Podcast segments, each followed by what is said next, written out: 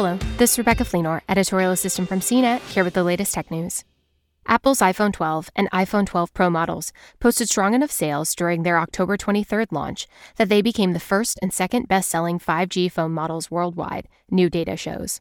The sales tallies from Counterpoint Research indicated Apple's initial two iPhone 12 models tallied an estimated 24% of all 5G phone sales for October.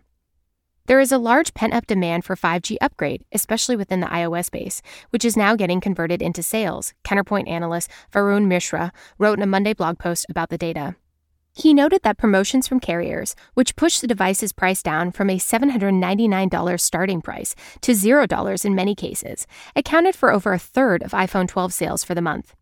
Samsung's Galaxy Note Ultra 5G, which launched with a $1,300 price tag, was pegged as the third best selling phone, followed by devices made by Chinese brands Huawei and Oppo, which aren't broadly available in the US.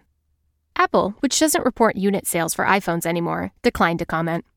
Counterpoint's data is the latest sign that the Apple's iPhone 12 line of smartphones have been well received by early customers, despite their delay of several weeks.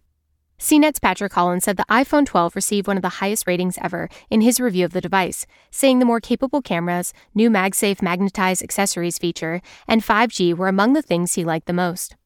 Apple launched its four iPhone 12 models in waves, selling the iPhone 12 and more capable iPhone 12 Pro in October, and the smaller iPhone 12 mini and larger iPhone 12 Pro Max in November.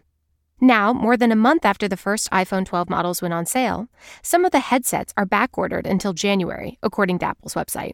Apple is expected to report its fiscal first quarter sales in January, during which it'll share holiday revenue data and likely other details about how the iPhone 12s perform so far. For more of the latest tech news, visit cnet.com.